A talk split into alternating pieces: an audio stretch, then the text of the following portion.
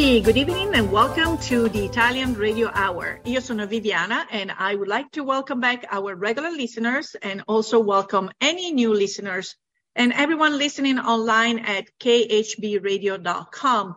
Also be sure to like us on Instagram and Facebook at Italian Radio Hour and subscribe to our YouTube channel to catch up on any past episodes. Vorrei dare il benvenuto a tutti i nostri ascoltatori in tutto il mondo, grazie per essere con noi anche oggi mentre continuiamo il nostro viaggio per, la, per l'Italia e la cultura italiana.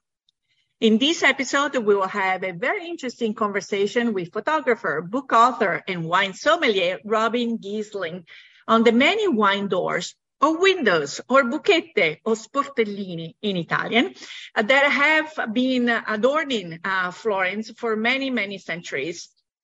Probably they made their appearance during the, uh, the Medici times and have been featured recently, especially in the last couple of years, in many magazines as the contactless modality that served well over time back in the day and could have served as well during um, during COVID times.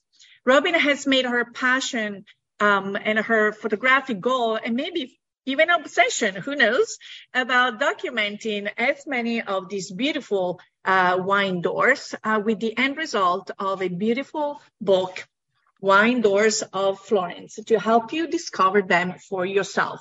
Ma prima, pubblicità. Parli italiano? You want to learn, improve, or master your Italian? Istituto Mondo Italiano can help. Located in the heart of Regent Square, Mondo Italiano offers small group classes and one-on-one private tutoring to help you learn Italian in no time.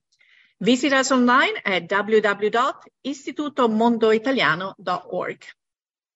Un caffè, per favore. My first cup of coffee sets the tone for my entire day, and I get my coffee at La Prima Espresso. La Prima has been brewing Pittsburgh's best coffee for nearly 35 years.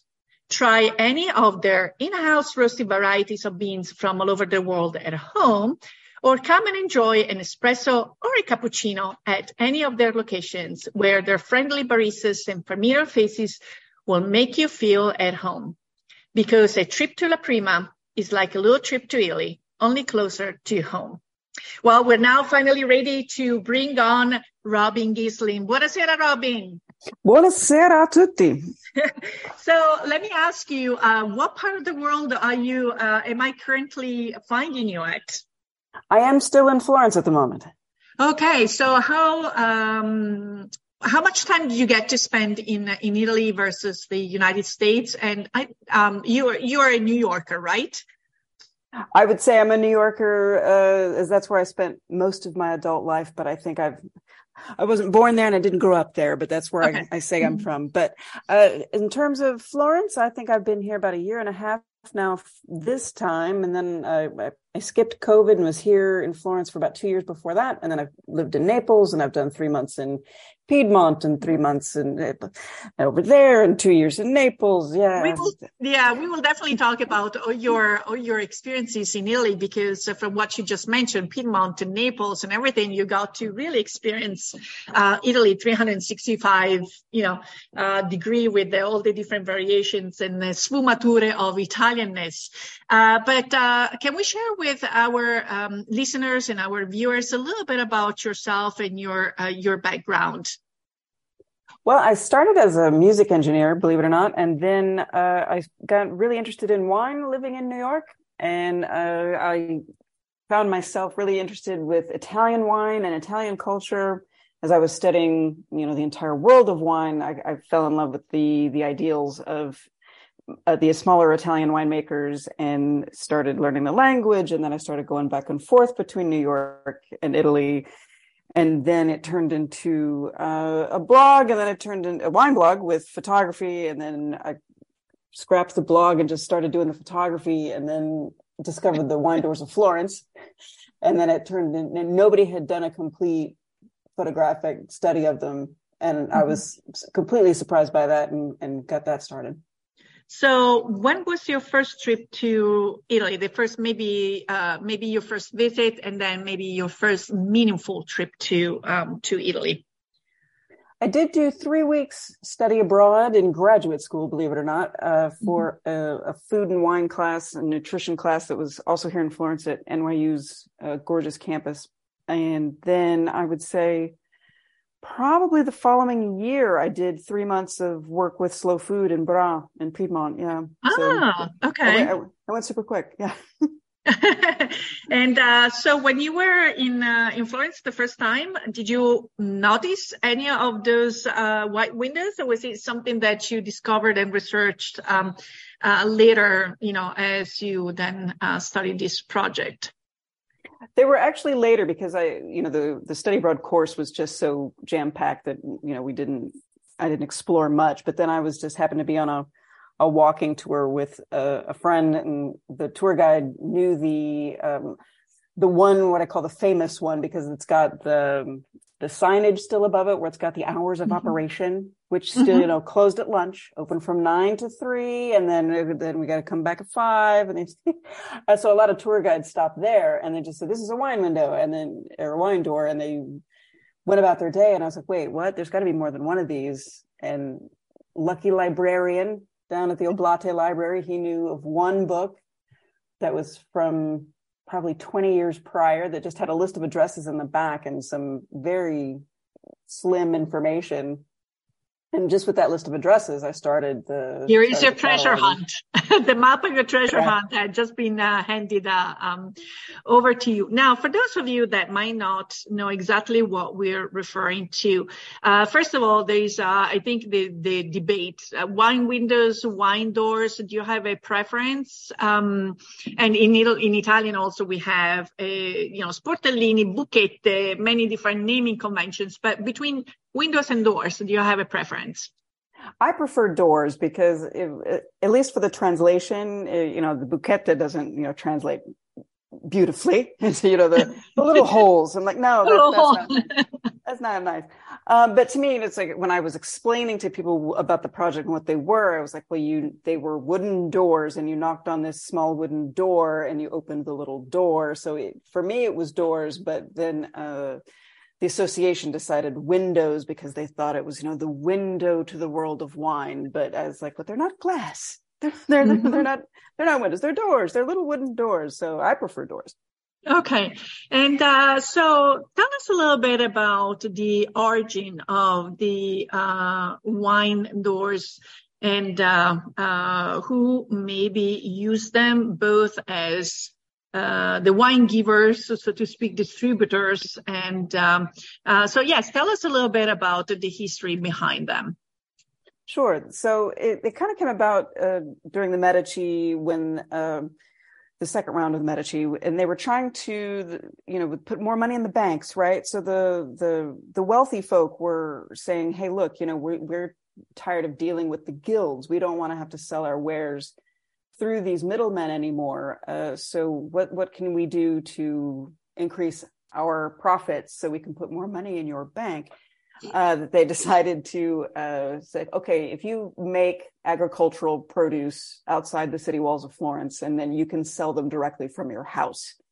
And so that's where these little doors turned up. And then, uh, you know, from the fiasco bottle that was still used out in the, in the countryside in Chianti, because they were all bottled in the countryside and brought in in mm-hmm. bottles. Mm-hmm. So then they would, um, pass, so that's why they're the perfect size for the, the Chianti fiascos. That's how they were sold.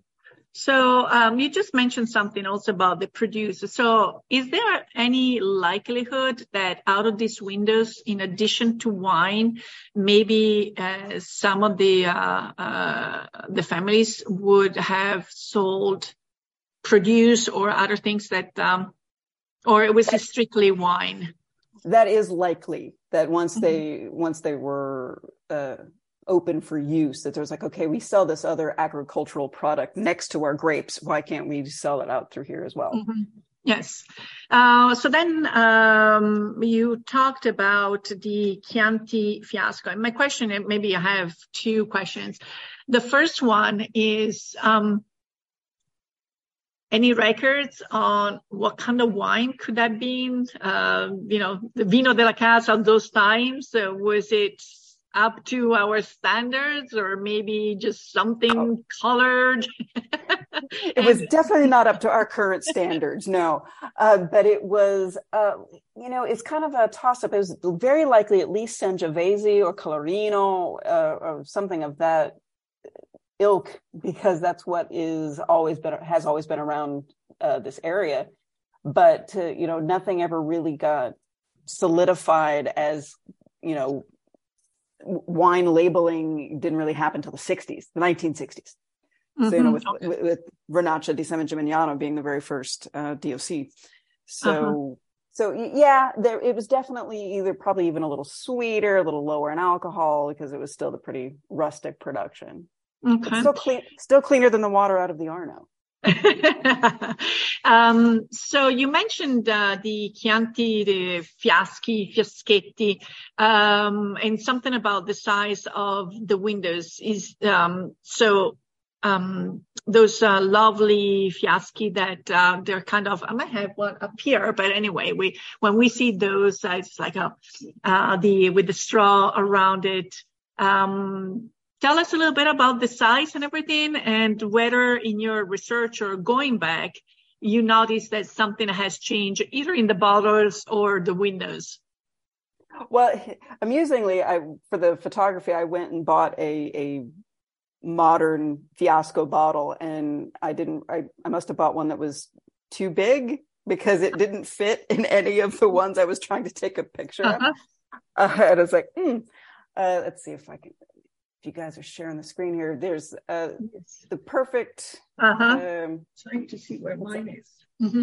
Up here in that upper left of of this uh, mm-hmm. image that I'm sharing for those of you on the radio, not so helpful. Uh, that it, it's literally the perfect size it, uh-huh. of probably about the one liter size. Um, but then there also, if you look at the the differences in shapes of of the of the collage here, that they kind of even the shape of the doors and size of the doors changed. The they were also theorizing that the smaller ones were the first ones, and then as more people made them, they got bigger. Mm-hmm. Uh, so, but also with the with the straw, I would like I say it was actually you know I, I always called it the the bubble wrap of the time because the way uh-huh. you stack the bottles in the uh, in the cart, then mm-hmm. you could if you put four four straw bottles together, then you would the and the necks were just tall enough that one would stack right in between and uh-huh. uh, they would sit between the necks of the of the bottles below uh-huh. the bubble wrap of the renaissance yeah exactly Oh, in uh, very uh, ingenious. And the bottle I do have, which is an antique bottle, is definitely smaller on what is uh, currently um, available. So yes, maybe. Now, at what point, uh, how many had you seen or located? excuse me before you said, I want to make a project of this, you know, at what time from curiosity turn into, may I say obsession? a, a, serious research effort.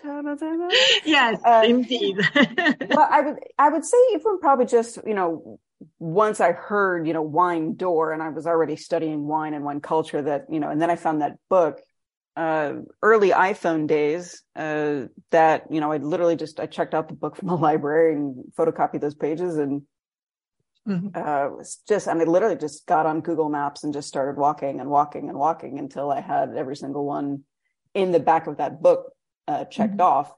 And then by the time I had photographed probably 120, mm. um, the association, yeah, yeah, the uh, an associate, a, a, cultural association for the protection of the Buchette uh, came out. We kind of were working in parallel and didn't know each other for until I saw a plaque on one mm-hmm. of them. I was like, wait, where did this come from? Uh, which was like about two years after I started the project. And I contacted them, and just because of their promotion efforts, uh, other people started reporting to them about having one in their courtyard, which you couldn't see from the street, for example. So, you know, it, I think a lot of, a lot of the awareness of them now has brought out probably closer to 200, mm-hmm. which I mm-hmm. have not, I've, which I've not been able to photograph the, the rest. Yes. And, uh, also, um, I believe not everyone was aware, um, to have a buchetta on their uh, buildings uh, wall or something because some of them got repurposed, whether they're buzzers or maybe they got closed in, right? There is no, there wasn't, and I don't know now if there is any protection of uh, these little buchette. So have you noticed that some of them got repurposed? Well, I, I do know that even from the book list, list of addresses I had from that one book, that I couldn't find three. Like mm-hmm. there was absolutely nowhere on the building, and it looked like maybe it had they had been plastered over. Mm-hmm. Now, probably, let's see, the black hole that is COVID. Uh, the maybe about five or six years ago, um, uh-huh. someone was having air conditioning installed on the inside of their building, and uh, they put the it had maybe had it not damaged the frame of it mm-hmm. uh, okay. that two air conditioning vents appeared one day and everybody threw an absolute fit mm-hmm. they were like wait a minute it made the made them go fix it and mm-hmm. then I think now they are, especially since the entirety of the Centro Storico is a UNESCO heritage site, that uh, they are themselves protected. I don't mm-hmm. think you could wall them up now. I don't think you can um, I don't think you can. Well, you can restore them because I know three places that have, uh, you know, restored them since the uh, popular popularity of the mm-hmm. Stanley Tucci episode. Um, so people are serving out of them now, but um, I don't, yeah, but in terms of walling them up or uh, modifying them other than rest- restoration, I don't think is possible. Yeah, and I'm looking through different pages and different buchette that are at different heights. Most of them tend to be either under uh, windows um, and uh, uh, close to the doors. And what the buchetta led to what? Um, a cellar or uh, do you know what would um, is there any record of what was behind and who was serving um, the the wine do do we have any information well, it was definitely, you know, the service staff, uh, the kitchen staff, likely, mm-hmm. or even uh, a farmer if they were uh, working in the cellar by chance. But yes, usually, like this one here was not so low, but it was also kind of, you know, Florentines can be uh, very private people. That these were mm-hmm. at a height where you weren't looking face to face in in like the modern customer service sense. It was just knock knock. Here's my money. Hand me my wine. So they were probably more at like waist level. Mm-hmm. And then some of them, when you can see them from the inside, like if you've ever been to any of the other larger palazzi in Italy, where, you know, if the windows were high up enough that you couldn't see in, there would be like two little steps for mm. the person to see out. yeah. So, so mm-hmm. yeah. So some of these ones that are look really low to the street, and we also have to think about the modern street, kind of like in Rome. The modern streets have, are now higher than where they were mm-hmm. then. You know, mm-hmm. plumbing and et cetera, et cetera. But the, the ones I have seen from the insides, the, several of them do have like the two steps up to the to the buchetta, so you could pass it through. Mm-hmm. Uh, do you obviously, you know, uh, in Italy, people are not watching Stanley Tucci. Um, but um, have you talked to uh, locals uh, of different generations to see who was aware of some of them? Because, I mean, by looking at the photography, uh, some of them may be the recipients of many graffitis. So, um, although that happens with a lot of other masterpieces. Um, but uh, others, uh, on the other hand, got um, some uh, nice graffitis, at least they're depicting something, val- uh, you know, interesting. So I was wondering if you had any, if you had conversations with people, the younger people, the older people, and um, see what was the degree of awareness uh, here it, that was exactly the one I was looking at. right here. yeah, exactly. Yep, perfect. Uh, uh, you know, it, it, I don't think I've really found anyone that recalls them in use because they haven't really been in use since yeah. mm-hmm. World War II. Mm-hmm. Um, but I did find um, one photograph in the Alinari archive, which was from the 50s, where it was at least still in the the actual door of the restaurant. Uh-huh. But um, I can't find anybody that, that recalls using them. Um, yeah, yeah. More than than the, the, actual use is the awareness. Like for instance, in Rome, uh, mm, in uh, uh, Piazza Navona, right be, um, behind it, there is the statue of the Pasquino. And, uh, you know, some people might know that that's where the, the, the Pasquinades, where people leave notes to kind of, uh, express their opinion about the political situation. And uh, you can still find some notes, but if you ask random people about the talking fountains of Rome, they might look at you. So it's not always, you know, common knowledge, even for the residents. They well, might true. sit on certain treasures. I, I, would say uh, again, also before the association, when I was, uh, you know, people were like, were looking at me funny when I was taking pictures of the ones that were kind of, I'll say, a little less interesting. They would be like, well, these, these were for Madonna. These, these were nothing interesting. These are just where the, you know, you used to put your offering. I'm like, no, no, they weren't. uh-huh. they were yeah they they truly didn't understand that they were for wine because they have a very similar shape to to you know the niches for the madonna mm-hmm. and so it was fascinating but like i said the association now we've got a pretty good understanding of what they are Uh, so this uh, the associ- Associazione Buchette del, del Vino. Um, so what is the, um, you might have mentioned before, the final number that they, and are they just in Florence or can we find them um, somewhere outside Florence? The association has again with their with their promotion, they've found some in Pistoia, they've found some in um I know there's two in Fiesole, but mm-hmm. that's still technically the province of Florence, so I don't know if that Okay. Mm-hmm. Um then uh, I would have to look more into their list because but it's definitely something that originated in Florence. Yeah. And then maybe if someone mm-hmm. saw it, they took the idea elsewhere, but they definitely yeah. originated that would be that would be really interesting to see how the phenomenon uh, spread out. So, uh, well, um, again, maybe through some of the pictures and maybe your description, um, how would someone go about um, enjoying, you know, finding them and the order that you have put them in the book? Would that help to be, you know, the the buchette would be closer to one another? Did you go in what is the order? Yes. Well, the book. This is what I call the uh, the traveler's version of my coffee table book. That mm-hmm. was was handmade and uh, was in a limited edition of ten. So the sequence in the book is very much if you were sitting with a photography book and looking through them one by one. So in, in that terms, they're more in a photographic storytelling order than any kind of uh, helpful touristic order. I hmm. would like to redo the book, and that's kind of in what's in the works now. But uh, between uh, trying to catch research libraries open at the right time uh, and, and, other work I've got going on, uh, I would like to do kind of like a like little maps. Like here's a, here's one little walking route because mm-hmm. you can do let's see one two three four five six seven eight on Via Santo Spirito alone and have mm-hmm. have your own little walking tour done in 10 minutes. you have to yeah. be like, oh, there, there's one, there's one, there's one but uh-huh. uh, but like getting into some of the information on who lived there and when and i mean and my inner wine nerd wants to know what kind of grapes mm-hmm. that family grew that kind of thing that so that gets that can be quite intense but so for the paperback though i did make sure to put the addresses underneath so mm-hmm. if, if nothing else you could if you find one particularly interesting in the book you have the address and you just plug mm-hmm. that right into your so one seems to be exactly the right place because it belongs to a fiaschetteria da i Latini, the one in Via dei Palchetti, number six,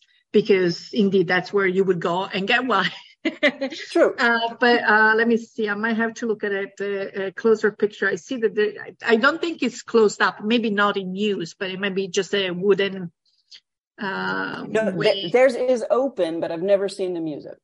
Okay. Okay. Wonderful.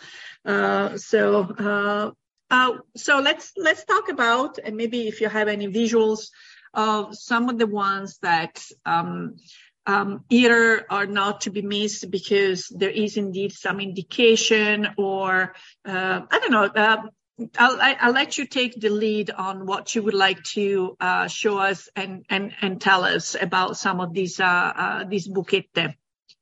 Sure. So this one here is the one I was speaking of earlier, where it's got their um, the signage is is right above the right above the door there that mm-hmm. it tells you we are open for service from uh, from 9 a.m. to 2 p.m. And, and, then for again in the afternoons. But then if it's August, then we're not open. Yeah, it, it, so that was things have not changed. not not at all. and this one's pretty close to Santa Maria Novella. So this one, you know, either uh, is very easy to find. And, but this photograph, just even stories of photography, w- was quite difficult because up until recently, this was completely the street was always completely full of motorino parking like i oh. i had to be this is at 7 a.m to trying to get you know nobody's come into town yet yeah uh-huh. Uh, and but this one's the a really interesting one and uh, this one here that's at uh, the other side of the duomo you will completely uh-huh. miss this because it's um in a restaurant uh, right behind a re- the seating for the restaurant is right in front of it, obviously. And then uh, if you peek your head in, they've they've gotten so used to people peeking their head in. Go go for it. Uh, it's it's the door to the kitchen now, but uh-huh. this one on the uh, on the back uh, here on in like say it's Piazza Duomo mm-hmm. has uh, all of its original iron uh, latches behind it. Mm-hmm. Wow but I think it's so rusty that it, I don't think nobody's ever tried, to my knowledge, to try to open mm-hmm. it. But just to see all of that ironwork there is completely fascinating. Mm-hmm. Uh, let's see. Then, I, then the one. Uh, go, mm-hmm. go, ahead. I, while you choosing the next one, I'm looking at the one in Via Guelfa that is now a posta uh, Grandini. So it became a mailbox right? And it did. perfect. perfect little place, yeah. Mm-hmm. Now, Vivoli's got an interesting story. The gelateria, uh, when I was doing this too, uh, I'd asked them, they were super slow. They weren't serving anyone that day. And uh-huh. I asked this, the, the lovely, um, the lovely woman behind the cashier. I was like, uh, she's like, you know what these were for, right? She's like, oh, yes, of course. She's like, but we didn't, she just started volunteering information. I'm like, thank you so much. She's like, we didn't know we had one until the flood of 66. Oh, like, because yes. it was completely sealed over. Uh-huh. And when the flood, which was, uh, see, I, I, think not in this photograph, but somewhere on that street, there's the marker of where the floodwaters reached in 66. She said, yeah, and mm-hmm. our, our walls almost disintegrated. And when mm-hmm. we were cleaning that up to, to repair them, we found this little niche. And so we restored it. So they, uh-huh. like I say, talking about, we don't know how many we've lost as well mm-hmm. before, uh, before people got fascinated with them. Cause, you know, if this was, I don't know how long Vivoli's been around, but you know, if they, if they didn't find mm-hmm. it again until 66. Yeah. And I'm looking okay. exactly, uh, at the same, at the same. And, uh, I see that there is also a little, there's a bigger plaque, um, but that I believe maybe it's for someone and then there is another plaque in the middle, and that that metal rod. I, I wonder if um, any of it um, was an indication of the flood. Okay, um, tell us somewhere. Take us somewhere else. so I, I, don't have a well, like the other fascinating thing about this project, though, is even if you use my addresses to find them, they're going to uh-huh. be different because this is uh, Osteria delle Belle Donne, which is mm-hmm. down the street from the other one, and at the time I was taking these pictures, it was completely sealed up on the other side. Uh-huh. So, uh, especially during COVID, when people couldn't, you know, come into your restaurant, um, he had it uh, hollowed out and uh, repainted the, got the green off the door, repaired the door. As you can see, it's split. Uh huh. So, and now he's got, so now he's got two big banners on both sides, like, look, I've got a wine door. but he they can serve out of it too. But it's kind of funny though, because as we as I was saying, this one's actually quite high up in compared mm-hmm. to the cellar that is and was the, the basement and is now the restaurant is like you step down into this restaurant. So the this even though it's hip level at the street, you have to go up a couple of stairs to get to it mm-hmm. to sort of out of it so uh, he doesn't, you know, you can't just knock on it and he'll come running. You have to kind of stick your nose in and say, "Hey, I'd like to use the wine door," and then he'll come with the glass. Um, mm-hmm. But it, so, it, but it's also just fascinating watching these things change, even since I've uh, done this round of photography. Mm-hmm. So, um, Let's see. So as, as you said before, and uh, you know, the maybe a possible um, iterate, reiteration of the book would be with more information about um, because now you have kind of the photography and just add the information that you're sharing with us. Uh, so is that, and then Nisha, you're also working on something else. And I don't know if you can tell us about what you're working on, but go ahead. Yeah, that was another one I was looking at, um, in, in, in the book. And when I tried, I think I connected you over the summer and I was all over. I, I was really all over um, Italy this summer, and uh, that was that was something I had, and I had to postpone it to really go around Florence with your book and trying to find a few uh, a few of them, and just time as usual was now was uh, was never enough. So now I have my next adventure plan uh, plan out to see Florence from a different perspective. oh, that's great. Uh, well, my next project is actually a, a, documentary, a still photographer, photographic documentary of uh, Casa del Vino wine bar over next to Mercato Centrale. I'm not sure if mm-hmm. you're familiar. Uh, it's a second family third generation currently in it. Fourth generation just started working there. She just uh, graduated university. Uh, and it's just the the care he takes with his wine selection and uh, the products that he sells for for being such a tiny place is you know it's something that really needs to be documented and preserved as as these places get uh, as these places start to disappear uh, as the bigger Florence gets. So I want to make sure that place is well documented. Uh-huh. And uh, so, obviously, uh, being a wine sommelier as well, uh, if I can, uh, you know, we, we, you can, if there is, do you want to tell us a little bit about the the buchetta that we are uh, actually looking at uh, on the screen right now? Well, just for me, this is one of the the the most fascinating one because of the the level of detail they went for the frame. It's just mm-hmm. it's kind of it's obviously to me one of the later ones because it looks like they even went ahead and cut out from the frame of the the windowsill mm-hmm. to put this in and then mm-hmm. it's got the the hint of the arch at the top but then to have gone ahead and gone into like full brick and to put uh, wine sales on top of it to me is always just completely fascinating. And then photographically speaking, the textures on the walls was quite a interesting addition. It, it also turned into a study of drain pipes, paint, and and wine doors. Mm-hmm. so, if I can take advantage of your knowledge of uh, uh, of uh, Florence, uh, for those people going there either for the first time or maybe coming back, are there some must-go uh, places that uh, you would recommend to enjoy a nice uh, glass of vino, whether it's for an aperitivo, an apericena, or just you know doing some wine tasting? Oh, sure. Uh, yeah. So, like I said, Casa del Vino, next to the mm-hmm. Mercato Centrale over there in San Lorenzo, is the one I'm doing the book on now, not to miss. Mm-hmm. Um, on the other side of the river, if you're not looking for it, you will miss it. Um, it, it's in every guidebook. So if you're doing your research, you will find uh, the Volpe L'Uva, mm-hmm. a great little place. Uh, also, that's more of an apericena. They close at 9 p.m. Uh, mm-hmm. Uh, Casa del Vino is only open for lunch, and then Friday and Saturday they're open late. Um, mm-hmm.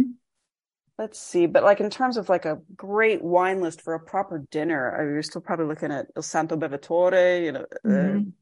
it's always got a great list. Um, then the wine bar equivalent, their little next door wine bars, Il Santino. Mm-hmm. Um, but yeah, little, little snacks. Um, little Scooby snack.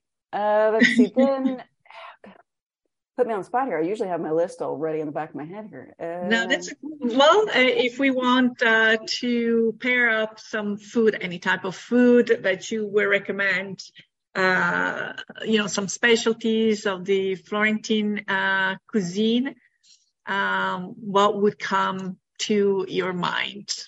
Well, I just had a great big bowl of ribollita at lunch today. Ah. it was perfect. It's it's even that we have this blazing hot summer and now we're having this nice mild autumn, and I'm I'm enjoying, but I still Do wanted you... my soup. Uh-huh. Can you explain what obviously ribollita means? But again, it might be um, new to some of our listeners. So, uh, what is it? What does it look like? How, well, how is it served? it's a highly unattractive looking bowl of soup. Uh, it, you know, ribollita for the for the language learners, and it's uh, cooked twice, uh, re-boiled. So it's uh, the Tuscan kale and cannellini beans, and uh, and it's mostly bread. So it's mm-hmm. kind of like uh, as my friend said today at lunch, she's like, "Oh, this is like the winter pappa al pomodoro." So you've got your, your summer bread and tomato soup, and you've got your winter kale and bean bread soup. Uh, but then mm-hmm. you and your your celery, carrot, onion. Um, I say the kale, the beans, the bread, and I don't know. There's salt, pepper, garlic. I, I mean, it, it's something that it's another one of those Tuscan things that sounds so simple. And I mean, yeah, literally, you could just throw all the stuff in the pot. So some... delicious. Yes, Com- yeah. Italian comfort food. exactly. It is very uh, weighty if you got that stale bread in there, but it, you know, and it's a, usually served in a little, you know, I'll, I, I call it a country-ish kind of brown bowl, because especially yeah, little terracotta type yeah. of. Uh, mm-hmm. Yeah. So it, Trattoria Casalinga is where I was uh, today for lunch, uh, which is also well, highly recommended. Yes, Trattoria Casalinga gives an idea of authenticity right, uh, right there. Uh, so uh, before you had mentioned um, working on a slow food project. Um, actually, in our uh, previous episodes, we had an interview with uh, the uh, global uh, community manager of the Slow Food Youth uh, Network, um, which is obviously a spin-off of uh, Slow Food. Can you share a little bit about what you did with them and how was your experience in Bra?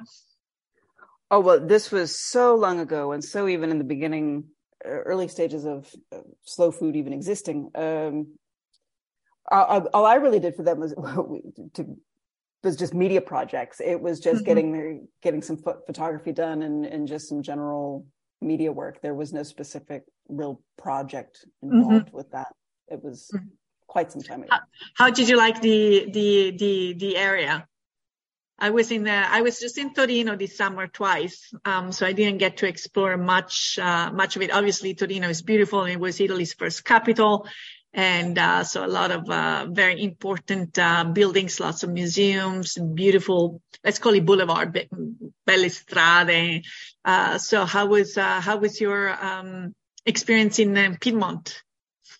I've actually been to Torino many times since. Um, Bra at the time I was there was still quite small. Like I say, slow food hadn't quite been the magnet mm-hmm. of uh, people that it is now. Uh, so it still it still felt. I'm sure it still is very small, but um, I quite enjoyed it, and it, it was definitely a, a flip from you know listening to my Brooklyn Italian friends speak uh, to suddenly a Piedmontese dialect was it was definitely a fascinating experience. But uh, as you're saying, you know, having lived in Naples and and, and having just got back from Torino and Florence, and it was just the different flavors just well just like you know if you go from new york to florida you're going to have a whole different set of experiences uh-huh. so uh, quite the same here too.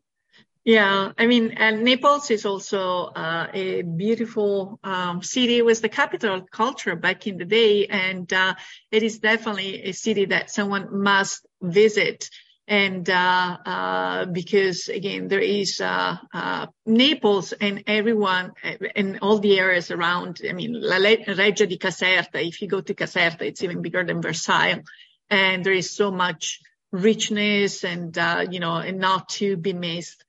Napoli is the most vibrant, I think, um, city in in in Italy. You it's you can there's nothing like Naples uh, in my in my in my in my opinion. There is that energy that comes from the streets and the motorini. You know, obviously there are motorini everywhere, but they're like zip zapping through these narrow streets and just uh, uh, the cordiality of the Neapolitans, the dialects, and sometimes even they're swearing, they're so creative in their swearing. There's like almost poetry. You're like, oh, okay, they just called me blah, blah, blah, but it was, it was done in such a great way. I'm so impressed. Yay, thank you so much. You know? And uh, and then you know it's uh, every vowel has a different in uh, you know meaning based on the intonation that you uh, whether it's a question or a comment or and then for anyone that loves um, in addition to pizza we know about pizza but in the surrounding areas the mozzarella di bufala and really can go mozzarella di bufalo hopping because it's one cheese producer after after another. And uh, so it's i definitely you know always recommend my my my students to go and uh, uh, experience uh, uh, naples. And then during the holidays you get also well you can get uh, san gregorio but all the pieces for the presepe mm-hmm. to to collect let me see. The, well, that's what just what ruined me in Naples was literally being able to wake up in the morning and and go to my caseificio, go to my cheese shop, and to be handed mozzarella directly out of the pot. Mm-hmm. it's like fresh ah, and hot. it's like I, I, you know, like it's like every time I've had mozzarella since, I'm like, it's just not the same. It's not uh-huh. the same. So you said now you have been in Florence for about a year and a half for uh, the, the, the project is here. Uh, eventually your return to US, um, di- not dictated, but kind of you're planning once you're done with all your research or you're planning to kind of move to be a resident, long-term resident of Italy. Well, we'll see how it goes. I've, I've, I've got the, uh, the immigration appointments in the next few months. So we'll see. We'll in see lupo. Um, any other places that you've been to Italy um, that um, you would like to share your experience, or maybe some of the places that um, uh, you would like to go and visit that you haven't got to? Well, yeah, I've still got. Uh, I don't say the problem, but the the bucket list of I, I haven't amusingly I haven't been to enough of all of Europe, even though with you know all mm-hmm. the the cheap flights I haven't seemed to escape. But I but now I'm kind of stuck in this idea of I've been to 15 regions of Italy. Mm-hmm. I need to I need to just finish them all. Just yes, just go to Molise for a day, and so you could tick the box. I don't know uh-huh. why. I, what other reason there is to go to Molise?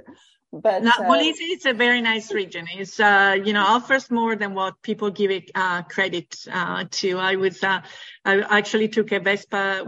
My my brother has a custom made Vespa sidecar, and uh, so every summer we have a region that we travel extensively to. And uh, Molise, he was already familiar with it. And I was actually very surprised because people said Molise and Molise is. it has a lot to offer. The one that's I'm true. missing is Val d'Aosta. That's my 20th that I'm missing. Yeah, I've not been quite there yet. I've been so close. Like I, I was in, in a part of the Alps in Piedmont where I could see the Valle d'Aosta. Uh-huh. not, not quite there yet. But I, I was talking about something I'm, I know, I'm pretty sure the Germans have, have discovered. They always get there first. Uh, but Friuli for Americans is not visited enough. Mm-hmm, I mean, I mm-hmm. love Friuli. I mean, it, like if someone said, "Okay, we're sorry, you have to move to Udine or or to Cormons," I'd be like, "Oh shucks, okay, I'll, I'll be right there." yes um, it's uh, yes it's becoming you know italy uh, the families from uh, friuli you know there might be uh, lydia bastianich although she's istria and uh, so it's that's also where the uh, we have also the prosciutto San Daniele because everyone thinks about, you know, prosciutto Parma, but, uh, um, and many other, uh, industries there, um, also the manufacturing of uh, uh, cruise ships, uh, and uh, is a very popular industry there. That back in the day, people from the south will go and work in these big cantieri uh, for an extended uh, uh, period of time. Um, so you said that there are uh, only five. Is by chance Sardinia within one of those that you're missing, or one of those that yeah, you have visited? Yes. No, Sardinia is still on the list. Okay, so um, that's uh, that's where um, uh, I was this summer, and I highly recommend the uh, the outer, obviously, the seaside, the coastline is to die for. But for someone like yourself, um, um, the uh, the inland, is where you're going to find the true treasures of Sardinia. Uh, starting with the people, obviously, uh, but then the many different traditions and the costumes and the gold uh, uh, traditions, and uh, so that's um, that's my re- recommendation. Sardinia is very popular among the Italians, uh, but typically more as a, you know, the vacation spot because of the, um, the sea being so pristine and, uh, uh, the seaside.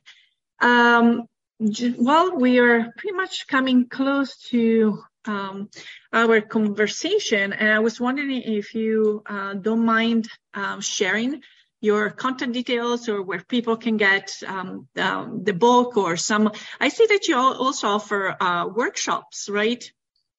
I do photo- uh, photographic workshops, mm-hmm. yeah, and uh, I would say most of the time it, it it's device independent. If you just if all you have is an iPhone, I will you, you can happily work you through how to take better pictures on your iPhone, but it, it's also for I will say uh, anywhere from beginner to intermediate photographers that want to come to Florence and see Florence while learning some ph- photographic work is uh, what I do. And a couple of times it has turned into uh, show me all the wine doors. That's happened twice. okay, here you go. Now let's show go. me how to take better pictures of the, of the wine. it's like that's no problem. Um, and then so, but then I do this everything everywhere from a three hour to a two day um, mm-hmm. workshop for photography here in Florence. Uh, I could also do portrait sessions. Uh, I call it, you know, the paparazzi session where you're just on vacation. I follow you around and send you the pictures. Uh, then for the book, uh, in the United States, this is the best way to get, or I'll say North America is the best way to get it here. I can I can ship worldwide, so that, that's mm-hmm. no problem. And then I've got the lovely tote bag. You know, you know, you know that that tote is coming to Pittsburgh very soon. oh, it, it, it's actually really great. And then I had somebody request a jigsaw puzzle, which I thought was, well, that's a good idea. That is, that is absolutely uh, a great idea. Yes. Uh, then, perfect also for the holidays when, you know, families get together. And uh, so, uh, I think that will be a great addition to the school because we always have activities. I, okay, I'm keep on shopping. Go ahead. Okay, perfect, perfect. Well, if you, I also do any any image of the of any particular single wine door you'd like. I don't have them all up here as individual items to order, but you can just contact me and I can uh, do you uh, any kind of size, uh, material, framed, unframed, high end paper uh, posters as you, you know, than I did several custom orders already. You can get a gift card for anyone who might like any yes. photography of Florence. And let people then pick their own their own uh, preferred gift. Now, uh, the uh, just going back to the photography for a 2nd mm-hmm. the digital versus you know still um, do you get to print your own pictures anymore? You know yourself. Have you ever done that, or you were already directly into the into the digital uh, world? Well, it, has it, been both. I, I, have had two or three exhibitions of the work, um, mm-hmm. and like I said, I've had other people. Uh, let's see. I wonder. Hmm, wonder where I put that. Someone ordered a. Nope, it's not there. Um, a four foot by three foot metal uh, print of the of the grid and I was like, wow, you, it's bigger in your house than it is in mine. uh, but yeah, I'm on, I'm about to order a, a actually a, a fairly mm-hmm. large version of, uh, actually I'm about to order, get a full version of that. Mm-hmm, mm-hmm. Yes. Uh, if anybody wants to emulate this shot, this is from the tower of the, of the Palazzo Vecchio. So, mm-hmm. But it was Wonderful. also in the stairs So it was like what having people come behind me the whole time. I'm like, I'm trying to take a picture. so well, Robbin, I can just tell you that, you know, personally, I've enjoyed tremendously, um, you know, chatting with you, learning uh, all about your uh, project. And again, those uh, those projects, you know, they start with curiosity, but to me, they're very they're invaluable because they're going to leave a permanent record of a history that is no longer there, that not uh, many people might be uh, familiar with. And uh, so having, you know, I had the persistence and the perseverance to go after um, this uh, this project. Your vision is, um, I thank you on behalf of uh, millions of other individuals who will definitely, uh, through your publication, um, get to experience uh, Florence. And also, this will be great even with when traveling with children, because sometimes to keep them, you know, moving around a city in Italy where there are like thousands of churches everywhere and you know a lot of paintings that um, you know maybe a younger audience might not be we know have so much interest in at least this can also turn into something that makes it a family way of um, um, discovering uh, discovering florence.